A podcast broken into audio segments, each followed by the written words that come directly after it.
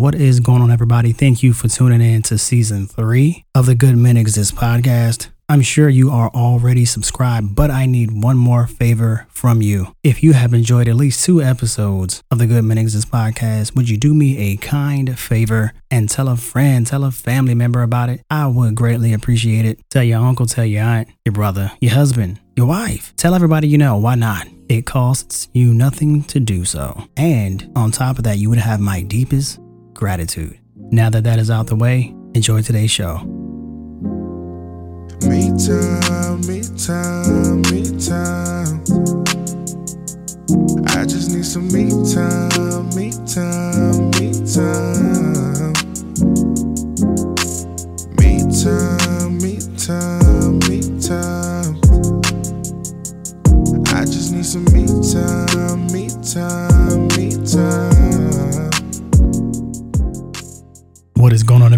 Thank you for tuning in to another episode of the Good Men Exist podcast. Today's episode, I think, is an important one because I feel like it is something that we all have done at one point or another throughout some of our relationships. And the main reason for that, I think, is because it's so easy to do so. And so the topic of today's show is don't lose yourself in your relationship. And while it may be self explanatory, it has happened to all of us at some point to some extent in our relationships. Now, what do I mean specifically when I say this? I don't mean that you 100% are no longer the same person that you were. That's not what I'm saying. What I am saying is is that a large percentage or even a medium percentage of who you were is no longer as present in the relationship as it was from the beginning. Meaning simply throughout time, you've put more focus on this other person, their needs, their wants, their preferences, their demands in some cases. And to do that, you have filtered out your wants, your needs, your preferences, so on and so forth. So before we dive too deeply into this, I think one of the main things that we should start off with is why. Why is this something that happens so prevalently? And I think it comes primarily because we care about the person that we are dealing with. If we didn't, we wouldn't give a damn how they feel. Whether it was good, whether it was bad, it really wouldn't matter. But because, you know, we become so accustomed to wanting to do things for them because we want to show our appreciation. We want to show our commitment. We want to show our love for this person. And in doing so, a lot of times that becomes so much of the focus that we forget to keep necessary focus on ourselves. And before we know it, five years later, we're unhappy, we're not as happy, and we can't quite put our finger on as to why. And by that point, we're really going to have to talk through some things to even see where we failed ourselves. And it's important to be able to do that, whether we can evaluate it by ourselves or if we need someone else professionally to help us evaluate it. Either way, we should do it if it gets to that point. So that's really the easy part of this discussion, right? The why is fairly easy. We know why because we care, because we love. Now let's talk about the trickier side of things. How do we not lose ourselves within our relationships? It may seem simple just to not do it. But when you involve the critical emotions in your relationship, it doesn't become as easy and it doesn't become as identifiable if it starts to go the other way. And the main reason I tell people this is because you have to have your own version of happiness. This may sound contradictory to some people, but in no way, shape, or form should more than 50% of your happiness come from your partner. Now, that's just a personal opinion. Your relationship, feel free to adjust that percentage as necessary. But if someone were to ask me, that would be my answer. No more than 50% of your happiness should come from your partner. So, what do I mean? I mean that coming into the relationship, we hear it. We say, I need to be happy with myself before I can be happy with anyone else. It's an amazing saying, but how many of us are really in that position to come into a relationship fully in our wholeness that way? That's not so easy, right? And that's why I say the how is not that easy because the how goes back to before you even met this person. The how is finding what you enjoy. The how is finding what makes you happy. That is what needs to be accomplished. The how is understanding what makes you feel secure. The how is understanding what makes you feel confident. And the how is fill in the blank for anything else that fits your scenario. But the how is more important than the why in this case. Because if we don't figure out how to obtain those things long term, we could have some difficulties within our relationships. How you go about determining those things is entirely up to you. But I would say that those hows need to be figured out prior to you entering a relationship, or at least a serious one, or one that you're looking for certain outcomes or results from. Without that, you're just wandering with no clear direction, no clear path. And without that, you tend to exit relationships with more problems than not. And part of that is understanding how that can be sustained even once you're in a relationship. And this is why communication is so important and understanding is so important when it comes to relationships because your partner should have a very similar mindset, if not exact. So now they're coming into that relationship understanding that, hey, before we are one, before we were we, before we were us, we were I, we were me, we were individuals. And taking a lot of that into your relationship is what can help sustain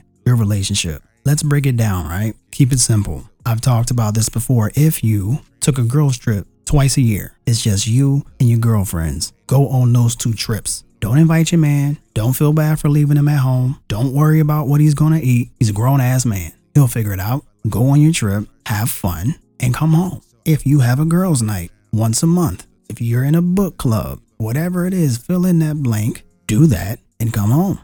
Fellas, if Call of Duty is your thing, if hooping is your thing, if working out is your thing, sure, you can invite your lady to, you know, come work out with you. But when it's time for you to go work out with your guys, go work out, come home. Go play video games, come home, go hoop, come home.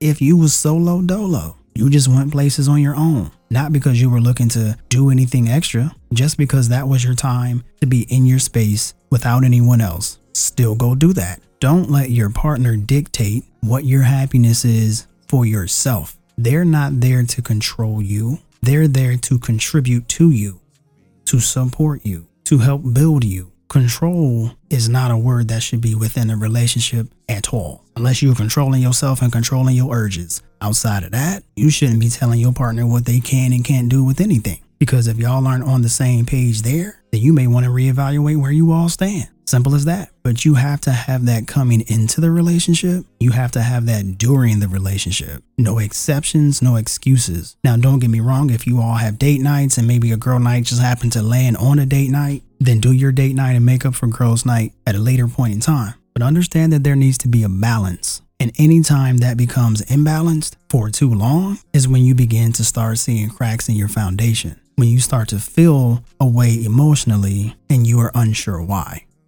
but something else. This may be an unpopular opinion. So brace yourselves.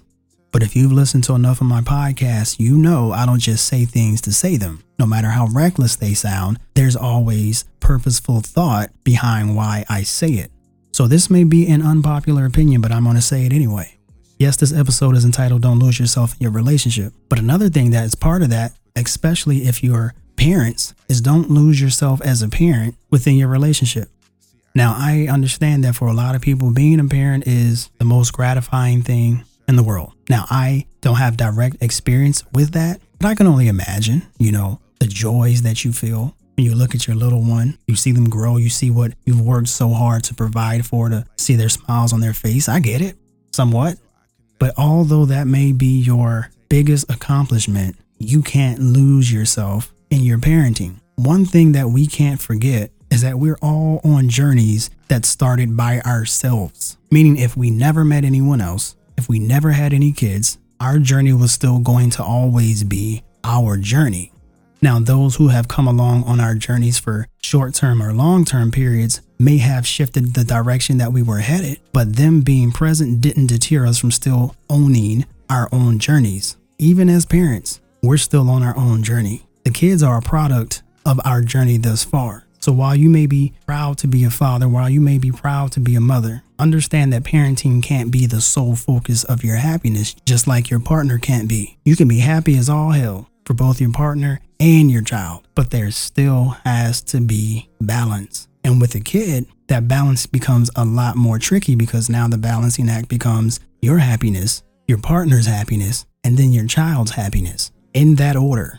At me if you disagree but that's the order that it needs to come in. Two parent households statistically has shown over time to lead to better results overall for their children in multiple areas. So your happiness should remain with you first, your partner second, and your kid third. By you two being rooted strongly, that helps that branch, being your child, be rooted as well.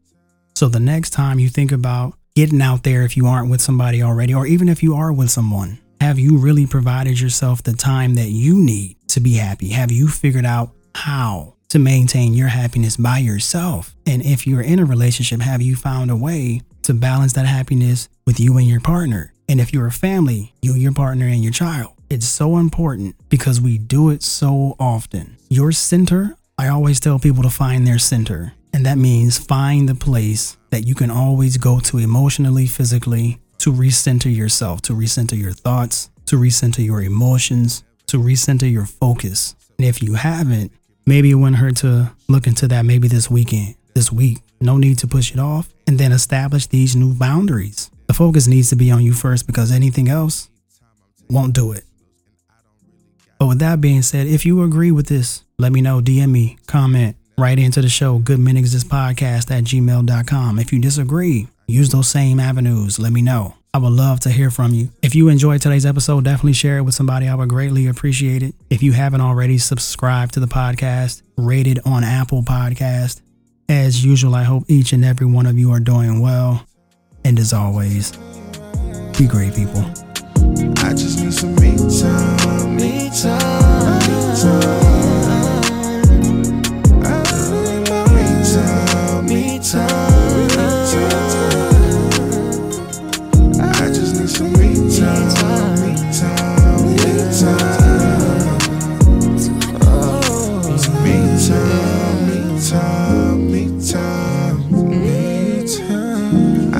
some me time, me time, me time.